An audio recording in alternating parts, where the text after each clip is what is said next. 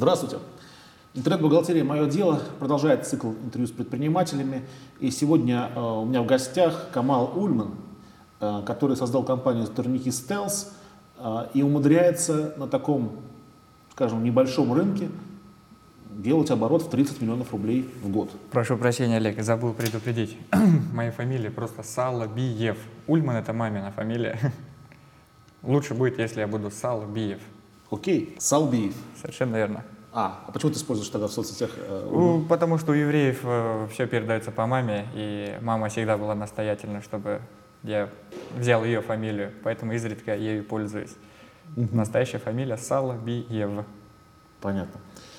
А, окей, а то есть у тебя, получается, ты Я без национальности. без человек. национальности. То есть мама еврейка, а папа... Папа осетин. Ага. Понятно. Да. Камал, э, как ты еще несколько лет назад э, торговал на улице, да, на рынке? Как ты вообще смог подняться до таких высот, высот э, с точки зрения оборота? Да, действительно, это так. Все начиналось. Мой первый опыт был приобретен на улице. Это достаточно интересная история. Система была очень простой. Тогда еще работал Черкизовский рынок, если вы помните.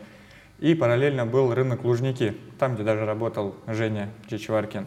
И дело в том, когда я поступил в институт, я познакомился с другом моим очень хорошим, Олегом. И так получилось, что мы были и остаемся единомышленниками, и нам, на- нас всегда интересовала торговля. Но у нас были друзья немного постарше, те, которые уже работали на улице. Система очень простая. Вы приходите на рынок, на Черкизон, э, китайцам или вьетнамцам, покупаете у них как- какой-то мелочный товар, к примеру, зонтики. Очень интересный продукт. И покупайте оптом по очень низкой цене. Тогда он стоил рублей 90 за штуку, зонтик. Покупаете эти зонтики в количестве несколько коробок, штук 50-60, и выставляете это все на раскладном таком стол-книжка есть, в очень проходимых местах, у метро и так далее. Э, Открываете этот э, стол, высыпаете на них зонтики и вешаете табличку такую, что все по одной цене. Ну, зонты бывают разные, 90, 100, 110, но средняя маржа была 100% всегда, то есть по 90 средняя цена закуп и по 200 общая продажа. И э, здесь был такой очень тонкий момент, что все продукты, зонты, кошельки или тапочки, неважно, всегда на столе должен быть монопродукт, то есть всегда продавалось только зонты, на других столах только кошельки или там только носки. Вот, это все высыпалось в такую кучу и создавало такое впечатление, что это все просто утилизация какая-то. Если вы сейчас не купите, то все. Раскладывался стол, на него э, стелилась какая-нибудь скатерть черного цвета, очень популярная была. И высыпались зонты большой кучей. Вешается на линейке вообще табличка такая ламинированная, распродажа, все по 199. И мимо проходящие женщины, потому что они были целевой аудиторией, когда они проходили, самое важное, чтобы подошел первый человек, женщина. Она идет мимо этого стола, увидела, что зонты по 199, это очень низкая цена, на самом деле, даже при марже 100%. И она подходит, начинает ковыряться в этой всей штуке, которая там целая куча такая насыпана. Мимо проходящая женщина видит, что какая-то женщина покупает за 199 что-то очень дешевое, тоже подходит. И таким образом, когда первый человек подходит, а он подходит моментально, собирается целая очередь. Чем больше людей, тем больше людей, соответственно. Если женщина проходит мимо и видит, что там куча женщин что-то разбирает, ей автоматически это интересно, и она подходит к столу, тем самым привлекая еще другого человека. Окупаемость вообще была фантастической. За два часа весь стол окупался. Это было очень рентабельно. Э, Продавали ну, по два человека зачастую. В общем, сделки э, совершались столько, сколько успеет человек в день, скажем, принять денег. Потому что это очень реально такая тема интересная. Особенно если идет дождь. Когда идет дождь, любой человек, который забыл зонт, сломался зонт, или он вообще вспомнил, что ему зонт нужен, а во время дождя он вспоминает это очень хорошо, он автоматически подходит и покупает этот зонт. На первый взгляд, конечно, это кажется очень просто выставить стол, насыпать на него э, мелкие продукты и продавать так. Но на самом деле здесь есть такая большая сложность, что у метро продавать нельзя, и за это, скажем так, могут оштрафовать. Но во всяком случае всегда милиция тогда еще, сегодня полиция, мешала. Так как это не санкционированная торговля, они могли подходить, отбирать, оштрафовывать и так далее. Конечно, приходилось договариваться определенно. Это было в вечернее время, когда все уже руководящие посты, скажем, уходили домой, и вечером можно было спокойно торговать. Окупаемость, еще раз говорю, очень была интересная, два часа. Так я познакомился вот с торговлей на улице. Сколько и в день зарабатывал? В день зарабатывали, смотрите, один стол, средняя торговля у него была на 15-20 тысяч рублей. Это 2006-2007 год. Ну, с учетом инфляции можете посчитать, сколько это сейчас. Прибыльность э, ровно 100%. За исключением продавец, тогда он получал 1000-1500 рублей. Ну и, и, скажем так, э, для подарков. Это тоже 1000-1500 рублей. Общая ставка такая была. Естественно, этот бизнес быстро масштабируемый. Таким образом, Э, поставив первый стол. Да, еще не рассказал. Очень интересный момент есть. Определенно должен быть человек молодого возраста за столом, потому что это добавляет больше интересности. Любой взрослый человек, когда проходит мимо и видит, что парень, а мне тогда было 16 лет, и моему другу 15, мы продавали вот так вот таким вот способом. Им было интересно подойти, даже поддержать, скорее всего, я не знаю. Но когда молодой человек или девушка 15-16 лет продает, это определенно успешно. То есть э, очень много людей собиралось тогда. Э, поставив первый стол, поторговав два дня, мы поняли, что их можно ставить неограниченное количество в Москве. Сколько есть станций метро, везде можно ставить по 4 на каждый выход. Но, естественно, были трудности, надо было договариваться, чтобы нас не трогали, чтобы не конфисковали всю эту историю. Вот так вот это все было. Дошло до того, что у нас было 30, скажем, точек э, по Москве, каждая из которых генерила 7-10 тысяч рублей в день. Когда мне было 16-17 лет, это были очень большие деньги. Моему другу это тоже очень нравилось. И э, мы уже поступили в институт на первый курс и занимались параллельно этой торговлей. Я вообще не сторонник образования, потому что э, на первом курсе я понял, что это все мультфильм какой-то. Вот. Э, то, чему они учат, это абсолютно нигде не применимо в жизни. Я учился на строителя железных дорог, есть такой институт инженеров транспорта. И все преподаватели в один голос говорили, что э, вы будущая элита, вы должны закончить институт, устроиться на работу. И когда были такие слова громкие, я сразу поднимал руку и спрашивал, уважаемый преподаватель, вам сейчас 55 лет, интересно, сколько вы сегодня зарабатываете? Я думаю, 30, не более чем 40 тысяч рублей. Ну, это, естественно, было такое резонансное выражение, все однокурсники были с нами не согласны. И так мы с Олегом поняли, проучившись до третьего курса, что институт это все дело не для нас. И, э, как вам сказать, столкнулись в институте с определенными разногласиями. Все нам говорили, что э, вы, конечно, отчаянные ребята, ваша жизнь закончилась, ну и так далее, и так далее. То есть, если мы бросим институт, то получится так, что, угу. сами понимаете, стандартная история. Да. А сколько, сейчас тебе лет, Камал, сколько? Мне сейчас 24 полно. 24? Да. Угу. Закончилось это все в один момент, когда переформировалась была реформа из милиции в полицию. По-моему, это было 3-4 года назад. Законы стали немного построже, и полиция уже стала не соглашаться на то, чтобы можно подторговывать так, и начали их всех гонять, уличную торговлю. В один момент это все прекратилось, но запас денег был. То есть эффект был у, реформы Дмитрия Анатольевича Медведева? То, что касается нас, это задело, да. Это было краткосрочно, сейчас я смотрю, уже начинают появляться опять эти торговцы, угу. но это уже неэффективно, скажем так. Сегодня это уже потеряло актуальность. Но заработать денег тысяч 10-15 в день всегда можно. Реально это так. Абсолютно правда. Вот, и это все прекратилось в один раз. Ну да, там были издержки определенные. Вы договариваетесь с участковым, а в этот момент просто по району катается какой-нибудь старший по званию чел, и он может просто подойти и конфисковать все, что у вас было на районе. Например, там на станции Коломенской. Все четыре точки все забрали, их приходилось выкупать, забирать. А в противном случае, самым печальным, они просто оставались там и продавались как конфискат. Ну, это самые большие издержки когда, э, скажем так, старший по должности может вас наказать. Вот первый опыт я получил на улице. Э, это был колоссальный опыт с торговлей. Познакомился с деньгами. Мои однокурсники думали о том, где у них там собрать на метро 300 рублей. А у меня и у Олега уже тогда ну, 1100-200 были, скажем так, на карманных расходах. Не совсем так, но всегда было гораздо больше денег, чем даже у родителей. Э, бизнес был очень легким, именно так мы заработали легкие деньги. И как во всех историях он внезапно, этот доход заканчивается. Но потом, когда это все закончилось, и мы еще торговали на улице, э, я всегда хотел как-то собой начать заниматься, очень много раз делал попытки заниматься собой, спортом. И дома однажды э, я захотел купить доску для пресса, поставить ее дома, я живу в доме, в квартире, в частном. И э, думаю, поставлю ее на террасу, буду хотя бы живот убирать постепенно, начну с этого.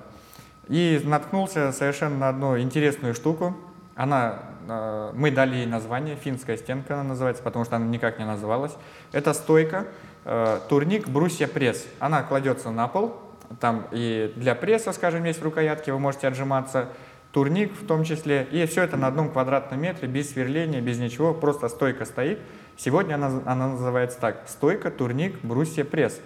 Идиотское название, мы решили всю эту конструкцию как-то назвать, взяли аналог из шведской стенки, лестница такая, ну и назвали ее финской стенкой, так, чтобы было что-то похожее, чтобы человек не говорил, стойка, турник, брусья, пресс, это глупость какая-то. Финская стенка, знаете, да, ставится турник, брусья, пресс на одном квадратном метре. Очень функциональная штука.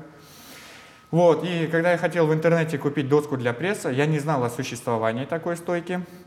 Я совершенно случайно на нее наткнулся. И она стоила тогда 5000 рублей. Достаточно интересное было предложение на Авито. Я его купил. Мне привезли домой эту коробку, я распаковал, поставил стойку, турник, брусья, пресс. Очень интересно. Отжимаюсь, подтягиваюсь. Ко мне приходят, естественно, друзья. Они тоже не знали о существовании такой стойки. Все любят турник, все любят брусья, это всеми признанный факт. Ребята всегда хотят иметь дома турник, это нормально. Итак, друзья стали ко мне приходить, и многие из них заинтересовались. Я провел такую аналитику, что из 10 человек 7 заинтересовалось, 2 купили. Это очень большая статистика. Они не хотели ее покупать, они просто пришли, увидели ее и решили купить.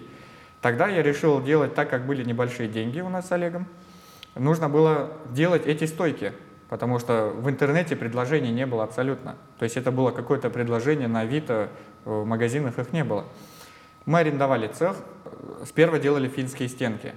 Вот, собирали эти стойки, э, но были молодые, неопытные, наделали их столько много и столкнулись с одной такой проблемой, что э, там есть важный элемент, это ручки, такие мягкие ручки, которые должны быть в местах хвата.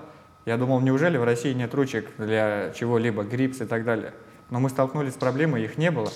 Мы сделали очень большую партию, а ручки на них надеть не смогли.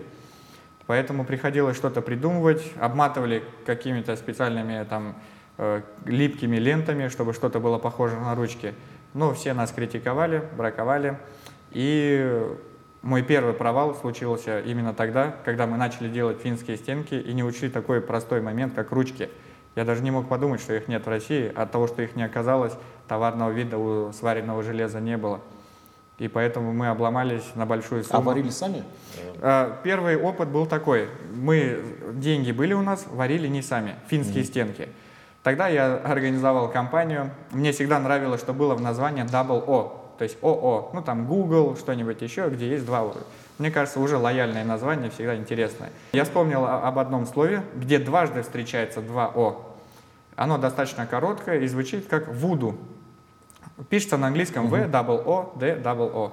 Мы назвали эти финские стенки вуду, придумали идиотский логотип к ним, сделали коробки такие ужасные, но не сделали ручки для этих финских стенок. Товарного вида не было, и вся эта партия до сих пор лежит на каком-то складе, который... Я даже не знаю, что с ним сейчас. Вот, это был горький опыт. Э, тогда мы потратили около миллиона рублей. Это был 2010 год. 2011 переходящий. А зачем надо было делать запасы, если пока продаж не было? На самом деле очень глупая идея. Я сейчас вспоминаю, я сам не знаю, зачем я это сделал. я думал, что это настолько горячее предложение. Ну, по, по чертежам там все очень просто. Угу. То есть сваренное железо, на них надета ручка, ну и сшиты подлокотники и спинка. Все очень Но, просто. Во-первых, это кустарное производство, оно Получалось э, так. может э, обломаться, да? Совершенно верно. То есть, а это значит может нанести травму человеку, да? И это угу. можно на самом деле попасть под статью. Я понимаю. Ну, в данном случае нет. Почему? Потому что вареный металл, он есть вареный металл. Там ничего с ним не происходит. Если мы говорим с точки зрения выносливости этой конструкции, нет, абсолютно исключено. Просто у нее не было товарного вида. В этом мы ошиблись. Нет, кустарное производство, на самом деле даже сейчас мы, которые делаем партии в Китае, они делаются вручную. Те же самые сварочные аппараты, те же люди, просто их варят по шаблонам и все. Технология то есть, это, то есть они вручную, почему они не производятся, так сказать, на линиях на каких-то? Да, есть определенные сложности в турниках. Например, в нашей главной э, модели, турник Роджер называется, там система очень сложная, мы потратили много времени, чтобы Сейчас э, я перейду плавно к этой теме. Э, да скажу, 500 тысяч рублей было у нас с Олегом, мы вложились в это дело, 500 тысяч позаимствовали у моего дяди. Вот. И так получилось, что проработав два месяца, не учли такой факт. Мы не сталкивались, мы только на улице привыкли торговать, все очень просто. А здесь так вот э, что-то наделать и обломаться было очень просто. И мы обломались, это был очень горький такой опыт. Я две недели просто не выходил из дома, потому что у меня появилась задолженность 500 тысяч рублей. Мне 20 лет от роду, а у меня уже 500 тысяч рублей долга. Я просто, это было очень сложно для меня тогда. Да, не выходил из дома, вообще закрылся, принимал успокоительные, с тех пор до сих пор принимаю почему-то. Вот. И э, тут пришла идея, зачем мы делали такие большие стойки, финская стенка, когда люди нам звонили, «А у вас нет турников, спрашивали. Когда это все уже закрылось, мы обломались, повис на нас долг, я подумал о том, что мы совершили ошибку, надо было делать просто турники. Они очень просто в изготовлении, спрос на них гораздо выше. И что меня больше всего удивило, ни одного предложения на рынке. Были импортные какие-то турники, марки Кетлер или еще что-то. Но это была обычная труба, э, на ней не было ни специальной резины для того, чтобы рукам было комфортно, скажем, прикасаться. Не было крепежных элементов, они должны были только сверлиться. Это было очень сложно. Предложение было ограничено. И тогда мы подумали о том, что зачем мы делали большие эти стойки, надо делать турники. Турники э, гораздо интересней, сам продукт очень интересный. Итак, я занял у моего друга Артура 30 тысяч рублей. Это вообще абсолютно чистая история, новая. 30 тысяч рублей было взято, куплен был сварочный аппарат, арендован гараж, где есть э, сеть электричества. Я сам без того ничего не знаю, денег не было, чтобы ну, платить э, сварщикам, слесарям и так далее. Ну, технологии очень простые, сварочный аппарат сегодня может варить любой, это полуавтоматический, он не электроды, ничего. Система очень простая, просто давишь, он варит. Два-три дня потренируешься, и дальше ты уже сможешь это все делать. Вот, и сделали шаблоны определенные, сварили турники, я сам варил. Э, Олег уже, э, Олега с нами не было, был мой друг Тимур. Он мне помогал, и так мы сделали одну партию на 30 тысяч рублей, 10 тысяч металла было, 12 тысяч сварочный аппарат, там отрезной станок 2 тысячи, ну, в общем, 30 тысяч бюджета было вообще. Сделали партию турников, 50-60 штук, продали их на Авито. Не было интернет-магазина, ничего, просто на Авито продали со свистом. За неделю 50-60 комплектов, это очень серьезный результат был тогда, предложений не было. Продали их все на Авито, 60 комплектов продали, купили металла в два раза больше. Я вообще прописался в цеху в тот момент, днями и ночами сидел, варил. Интересно, да. Это я сейчас сижу, может, в пиджаке, а были такие времена, когда я просто варил с утра до ночи металл и делал турники. Вот, и так все начиналось развиваться, мы продавали, покупали больше металла, еще продавали. Потом сделали интернет-магазин, разумеется. И я смотрю, что к турникам был повышенный интерес. Э, даже статистика запросов э, в Яндексе купить турник, она среднестатистическую из того же сегмента превышает. Когда я говорю SEO там каким-то компаниям, что купить турник в Москве 7 тысяч раз встречается в месяц, они говорят, наверное, вы не там смотрите. Я говорю, я смотрю ровно там, где и вы смотрите. Ну, 7 тысяч комплектов продается в месяц только в Москве, запрашивается. А вообще 30 тысяч. Это 7 тысяч купить турник. А слова с турником там достаточно много. Так вот мы начали продавать, делать эти турники, определенные модели, но потом столкнулись с одной сложностью.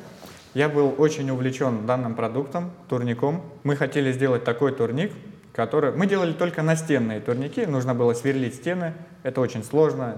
Немногие соглашались на то, чтобы у них там что-то висело дома, стены портить. Я был убежден, что нужно разработать турник такой, который не нужно сверлить. Да, собрал кое-какие деньги, это было случайно. Я пришел домой, сел на кухню зимним вечером, э, уже у нас работали сварщики, уже были слесари, было большое помещение, где делались турники. Я подумал, что есть у нас издержки очень неэффективные. Все это стоит очень дорого. Сварщик стоит 40-50 тысяч рублей, слесарь 30-40 тысяч. Это не, нам это не интересно. Абсолютно не было такой идеи, как переехать в Китай и делать это все в Китае. Ну, я наслышан был, что в Китае все дешевле. А как это делают турники, я, конечно, не знал. Этим же вечером открыл э, китайские, скажем так, сайты, где можно было найти информацию. Увидел, связался с фабриками. Фабрика, которая делает только турники. На самом деле очень интересно. Э, территория как стадион, и она делает только турники по всему миру. Такая же фабрика, которая делает только ручки, с которыми у нас были проблемы. Огромная территория, только ручки. Вот, я открыл, связался с э, этими фабриками, которые делают турники в Китае сделал быстро визу и в течение недели уехал в Китай. Был уже определенный запас денег, 1300-400, но этого не хватало. Входной билет там был минимально миллион рублей. Опять я обратился за помощью к моему дяде. Он уже, я его убедил в том, что у меня есть опыт, что мне можно теперь второй раз дать денег. Это бывает, я обломался. Теперь нужно меня спасать. Он мне одолжил сумму. Я поехал в Китай. И на фабрике в Китае поселился рядом с этой фабрикой. Были местные инженера. Я им поставил задачу сделать такой турник, чтобы он ставился в коридор, потому что это самый популярный турник, не на стены, не в дверной проем, а именно в коридор. Коридор есть у всех. И турник, любой парень, коридор на кухне, условно его назовем, всегда есть коридор, который идет на кухню. И почему там не повесить турник? Но многие не соглашались, потому что все существующие на сегодняшний день турники, кроме нашего, крепились одним способом. Крепилось одно Э, скажем так, ушко на одну стену, второе на другую, и турник вставал в распор в эти две проушины. Но в Китае с китайскими инженерами у них была разработка распорного механизма, я не, не помню, в чем они ее использовали. Они сказали, что можно попробовать поставить это внутрь турника, так, чтобы эти два модуля давили на стены так сильно, чтобы выдерживали вес в 200 килограмм. 200 почему? Потому что человек 100 килограмм с учетом амплитуды колебаний создавал нагрузку в 200, в два раза больше. Таким образом, э, они взяли механизм, э, скажем так, внедрили его вовнутрь турника, в основание, и там это все заваривается, специально тонкая технология такая, сварочный рукав это все делает, никакой, никаких человеческих рук. Вот, э, внедрили его, проверили, закрутили, все отлично стоит, выдерживает 200-300 килограмм спокойно. 2-3 человека могут запрыгивать на турник. Естественно, он может чуть-чуть прогибаться, но он не скользит по стене. Таким образом, когда я увидел этот турник, я подумал, вот это интересно, продукт которого не было вообще никогда. Я посмотрел в мире, сколько продается турников, все одни и те же. Но турник, который не нужно сверлить, который встает в распор и выдерживает 200 килограмм, это находка китайских инженеров. Они сделали такой турник, мне он очень понравился. Стала проблема номер два, самая первая, с которой я столкнулся, это ручки. Естественно, турник, который держится, это все хорошо, но у него должно быть специальное покрытие сверху. Если вы зайдете в любой магазин сегодня, вы увидите, что турники продаются либо с двумя ручками, грипсами, это очень неэффек... не износостойкий материал, а, либо кетлер там или еще какие-то, они не могут найти решение с ручками и делают просто железо, покрашенное железо, на железе логотип. Но ручек нет, до сих пор это большая проблема. Э, тогда я отправился на другую фабрику, фабрика, которая делает только ручки, но они делали специального пенистого материала, там на велосипедах или еще где-то, они не износостойкие и очень быстро рвались. Для велосипеда может хорошо, но турник, э, когда используется очень часто, материал изнашивался. Тогда мы сделали силиконовые такие трубки специальные, они матовые и очень приятные на ощупь. Сколько турников продается? Сегодня мы продаем около 80 комплектов в день по цене 2000 рублей. И это как распределяется процентно по моделям? Они все примерно по одной цене, 2000 рублей стоит любой турник. Себестоимость примерно одна и та же. 250 рублей, 200-300 рублей, не дороже. Маржа 700-800 процентов. Это турник стоит 2000 рублей, турник с доставкой стоит 2300. Турник с доставкой и установкой стоит 2800 рублей. Входная цена 250 рублей. Но 250 рублей это с доставкой в Россию? Совершенно верно. Сам турник стоит 2 доллара в Китае. Угу. Последний раз я покупал за 37. А при, каком, э, при какой партии доставки угу. э, достигается такая цена? Там нужен контейнер или что Да, это обычный 20-футовый контейнер. Угу. Он идет из Шанхая до Владивостока морем, а потом из Владивостока по железной дороге приезжает в Москву. И сколько там? Полтора доллара килограмм стоит. 20-футовым 18 тонн, 22 тонны по-разному, в зависимости от того, сколько скажем так, э, каких моделей больше преобладает в контейнере. Так это все импортируется из Китая сюда. А бренд э, Stealth это китайский? Нет, это не китайский, это придуманный мной а тоже. Но велосипед же есть Stealth. Есть, такие велосипеды есть, но на самом деле Stealth это э, просто, скажем так, рисует какой-то образ чего-то железного, потому что есть самолет Stealth, он полностью железный такой. Вот, но он бы. пишется Stealth. Э, я даже не помню. Совершенно по-другому пишется. Серьезно? А да. я думал, он стелс пишется. Я не знал. Ну, стелс как-то железный, стелс, ну, что-то вот стелс. Так придумали стелс. Угу. Вот, это бренд наш абсолютно, я его придумал, турники, стелс. Конечно, были велосипеды, всегда задают вопрос. Но скоро велосипедом будут задавать вопрос, турники же есть такие. Да, это не исключено. А, вопросы? Давай. Камал, пришли себе. А, Андрей Кулик спрашивает, как э, Камалу удается продавать столько турников? Хороший вопрос. То есть На... 80 штук в день, 80 комплектов в день. Это... Ну, это 160 тысяч рублей в день. Угу. Средняя сумма. Совершенно верно. Это немного. Э, элементарно, если вы зайдете на Яндекс статистику и увидите, что турник в России встречается 300 тысяч раз в запросах. Но это такая ниша, она как, я не знаю, либо кто-то не догадался, либо многие не верят, что турники можно столько продавать. Сегодняшний наш показатель, 80 комплектов в день, я знаю, и мои ребята, которые со мной продают, это 2% из того, что можно продавать. Сегодня можно продавать тысячами комплектов в день турники. Мы продаем только тем сегодня, кто был заинтересован купить турник. Это Яндекс Директ. То есть вы представляете, что мы продаем только тем, кто хотел купить. Мы не предлагаем купить турник. Рекламы как, как таковой э, ни на телевидении, нигде нет. Камал, а последний вопрос. Россия пригодна для бизнеса? Интересный вопрос, мне кажется, отлично. Э, лучше места и не придумать, кроме как делать бизнес в России. Э, все говорят о конкуренции, о, о том, что она отсутствует. Она действительно отсутствует, если мы говорим об этом серьезно. На мелком уровне она есть. Но люди, элементарно, я сколько раз сталкивался по своим делам, погнуть трубу, профильную трубу, столько организаций, которые занимаются металлоконструкциями, но они могут гнуть только круглую трубу, а нам нужно было согнуть профильную, квадратную. И куда я только не приходил, я говорю, неужели вы не можете погнуть трубу? Ни одна организация не может гнуть квадратную трубу. Да, конкуренция, по сути, вот на ровном месте. Гни квадратные трубы, и все, у тебя все будет хорошо.